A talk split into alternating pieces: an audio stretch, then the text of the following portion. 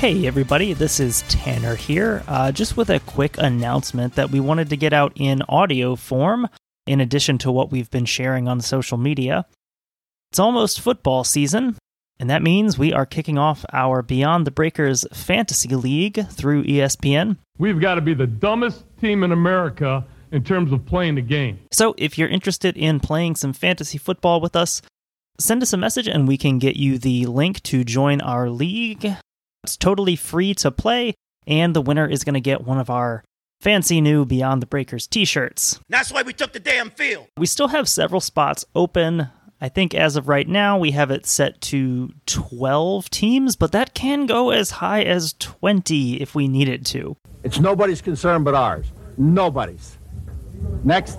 Uh, we're going to do an auto draft, so you don't have to worry about uh, what time you're drafting your team. Everything is done automatically, uh, and that is done on Sunday, September 4th. That's done in random order. You literally don't have to do anything to get your team.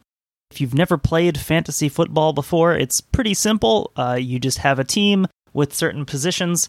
You have to decide each week who you're going to play and who you're going to sit. Uh, you get a certain number of points based on how your players perform. Using the default ESPN scoring settings, We couldn't do diddly poo offensively. and that's pretty much it. You have a head to head matchup each week uh, until the playoffs. Uh, t- playoffs? Don't talk about it. playoffs. You kidding me? Playoffs? I just hope we can win a game. in which you have matchups that are two weeks long, and then finally we crown a champion. Now, if you want to crown them, then crown them.